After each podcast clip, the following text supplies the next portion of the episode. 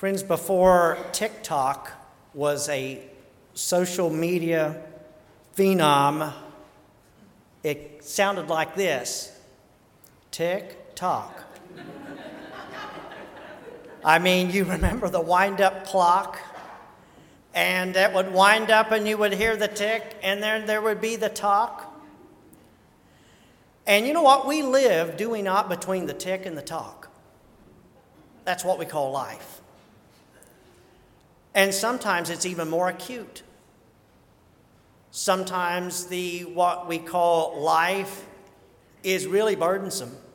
It's compelling and it weighs on our soul. And I'm so glad that God enables us between the tick and the talk to experience His presence and to know His guidance. Because believe you me, in this crazy world in which we find ourselves, we need the presence of God. We need the power of God in our lives, in our hearts, between the tick and the talk. We live between what was and what will be. And for the church today, friends, we need the presence of God. I don't know if you realize this or not, but if you pay attention to the culture in this crazy world that we live in now, the church in North America is in exile. Maybe that's a shock to you, but the church is not only irrelevant to the lives of many people, but the church, if you call yourself a Christian person, is not welcome in the public square. And not only are we marginalized and kicked to the side of the road, but we are seen as the bad guy and that we're oppressive people. Our world is completely upside down today. And I'm telling you, between the tick and the talk, we need the presence and power of God. Now, what is power? I'm reminded of the dad one time they were on vacation, they were traveling, lots of road miles. They pulled into a hotel to stay the night. And it's about midnight, and dad gets thirsty and said, Boy, I'd really like to have something ice cold. Everybody is fast asleep. And he goes down the hallway to get some ice, and when he comes back, he finds himself locked out of the room. And the problem's even worse, he's in his underwear. it's a dad thing. And he realizes he has no choice but to make his way down the stairs across the lobby and to the front desk. And he says, I need another card to get in my room. And she said, Well, I'll need some identification, please. now that's power. But that's not the kind of power that I'm talking about here today. Power is one of the most sought after possessions in this life. Everybody wants to be in control. Everyone wants to have a leg up on the competition. They want to be in charge. They want to know where this thing is going and when we're going to get there. They want to know all about it and uh, they want to achieve purpose. Now, that's the real definition of power, isn't it? How God can allow this world to go forth and yet achieve His will. That's the ability to achieve purpose, this incredible power. And everybody wants it today. And I find that power comes through inviting God into your life, surrendering your will to God's will, and allow the Holy Spirit to work in your life, do the purifying work in your life. And that's where the power is the Holy Spirit. Now, on the day here, 30 minutes after Pentecost, I'm telling you, those apostles knew more about Jesus than all the three years they'd spent with him. Everything suddenly began to dawn on them, it began to come into focus. They were suddenly comprehending what was going on as the Holy Spirit, the Paraclete, the Comforter came upon them when that power fell upon their hearts. And suddenly it turned these despairing doubters into these dynamic disciples. The power of God turned this feeble faction into these fruitful followers. And that is what we are striving for to be the real thing, to know the real thing, to encounter God, and to have the Lord living in our lives. So, we're in this sermon series now that we're calling it Divine Encounter because we want to introduce you to Jesus. We want to make sure that you really encounter the real thing and you come to faith in God. We need the Lord in our lives. And I remind you today that God created this world and then brokenness entered into it as people seem to rebel and want to go their own way. And so Jesus came into the world to mend hearts, to restore broken bodies, and to bring healing. He said, In this world, you're going to have tribulation. But he said, Be of good cheer. I've come and I've overcome the world, and I come to give you peace. Now, here in this text before us is an amazing text. And it's the scene of the power of God healing a life. And it's the place of the church's first miracle. Right here in the beginning in Acts 3, it's the story about a guy who's crippled and he's lame.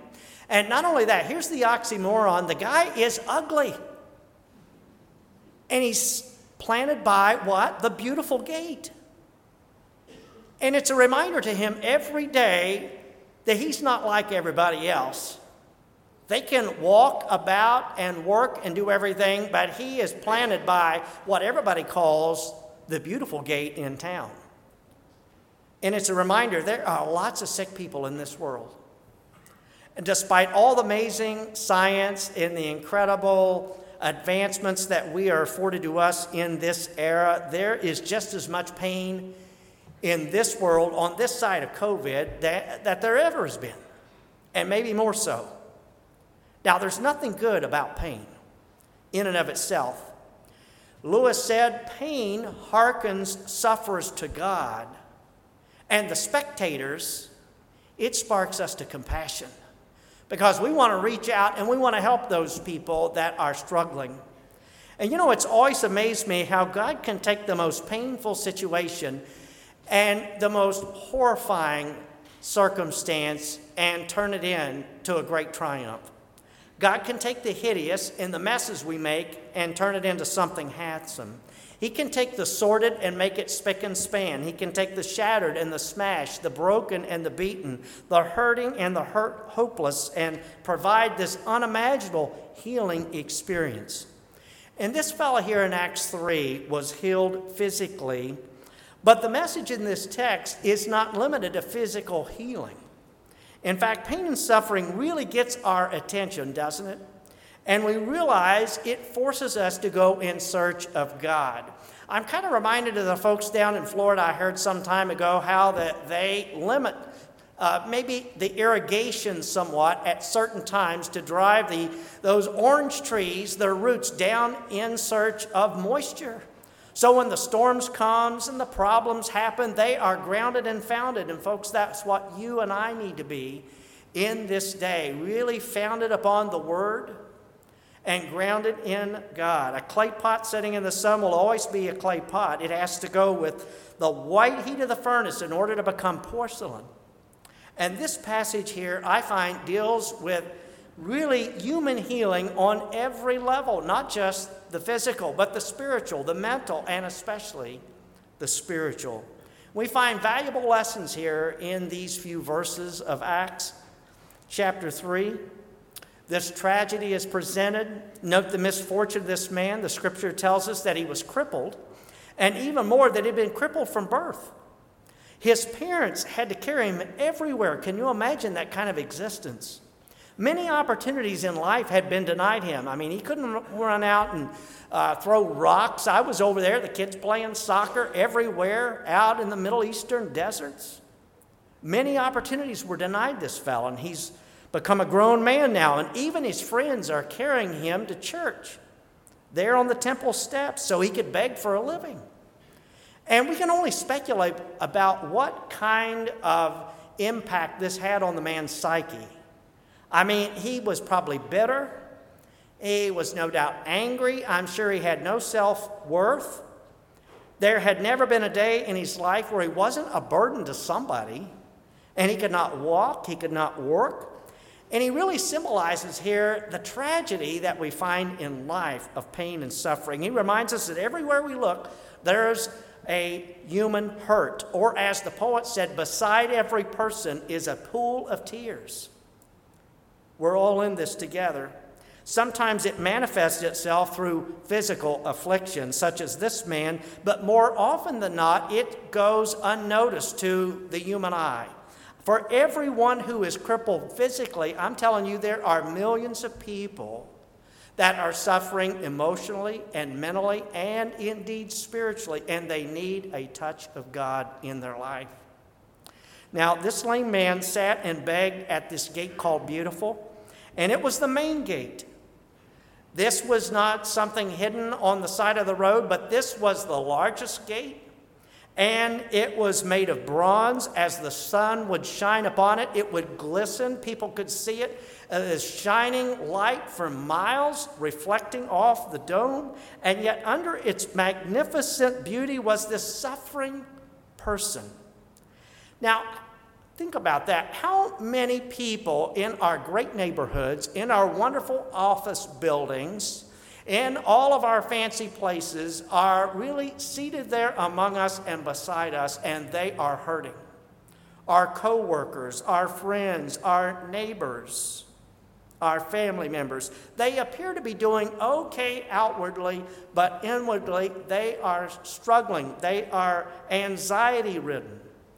They're overextended in their calendar or in their financial lives. They do not know what to do with their kids. Their marriages are falling apart, or their job is hanging by a thread, and they lost all self esteem, and they're guilty and depressed and feeling ugly, and they don't know where to turn.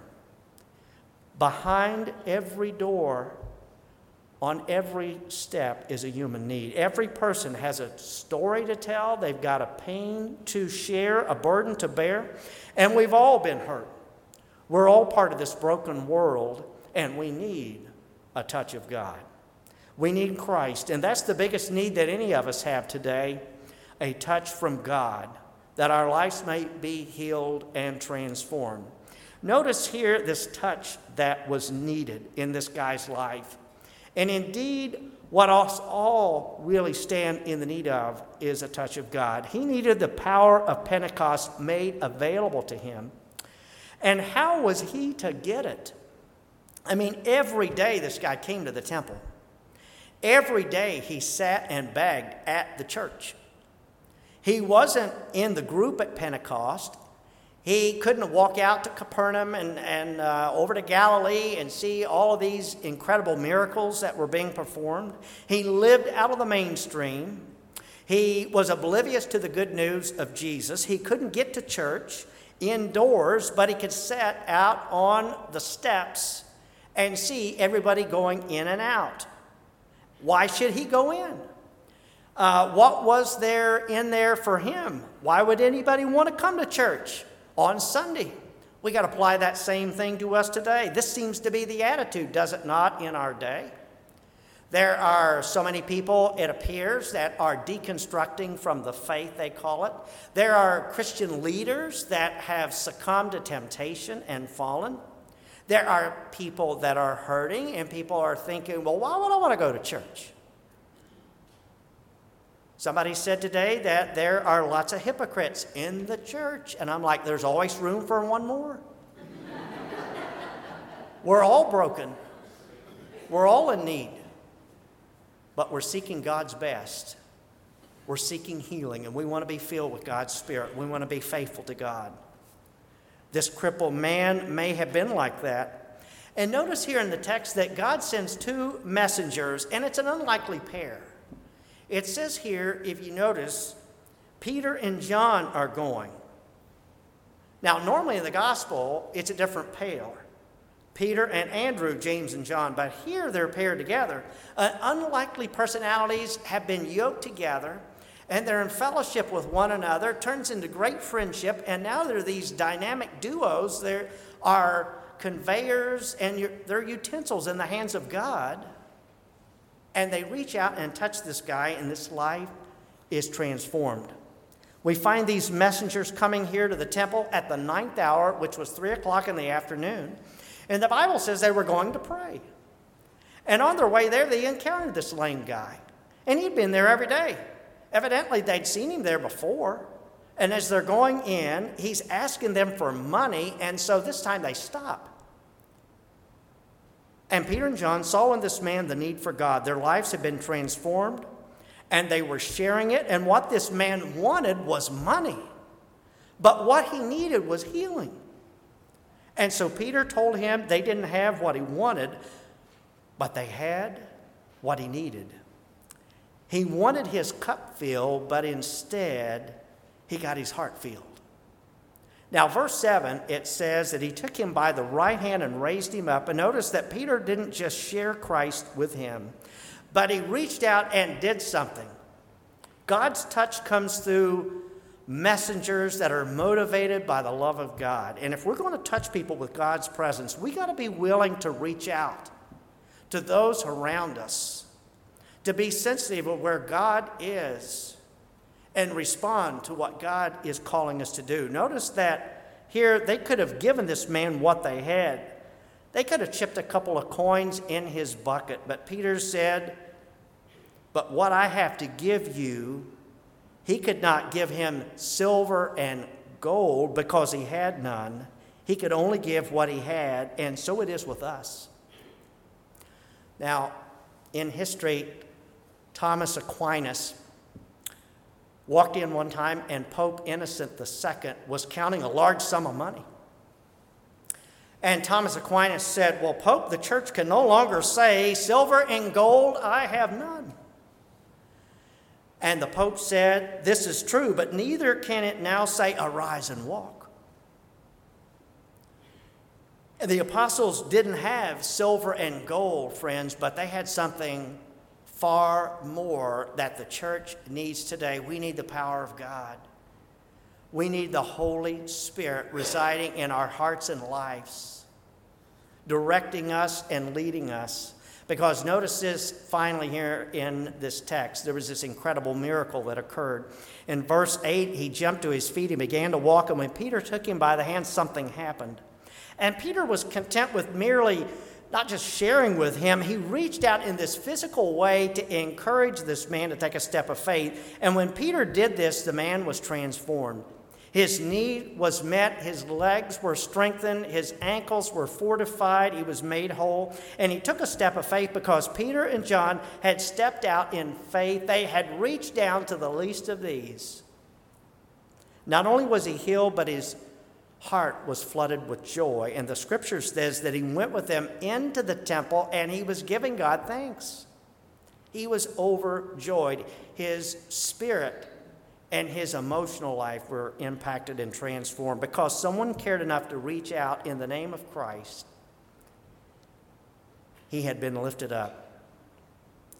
And it meant now that he could walk and work like everyone else it meant now he could live a full life, but it meant more than that. It meant that somebody cared, and it meant the Holy Spirit had come into his life. You know, one of the great paradoxes in our time, I, Ralph Sockman said this one time, and you know, his observation was in our time, there's never been a time where we have harnessed power, and yet at the same time, we seem to be more powerless than ever. Friends, the way to change that is to have the Holy Spirit in your heart and life. Now, when Fred Nobel invented what we call dynamite, that's where he got that name from back in the 1800s. He looked to where Jesus had spoken about the Holy Spirit. And there he called it dunamis, he called it dynamite. And I wonder today are you equipped with dynamite today? The power of God in your life. Have you been touched? Do you know God's Spirit and have Him residing in your life? Let's pray. Oh, Holy God, on this Father's Day, we need you. We need your presence. We need your hope. We need your help and transformation.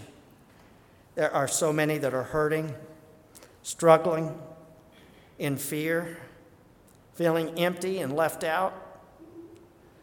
And we need a transformation. We need your spirit in hearts and lives. We need your strength for dads and moms, for grandfathers and grandmothers. We need your strength for our kids today, growing up in this world of strife. May they know your peace. And Lord, may you touch them through us. Lord, open our hearts today. Help us to be receptive, and may your Spirit warm our souls and grant us your strength through your power. We pray in Jesus' name. Amen.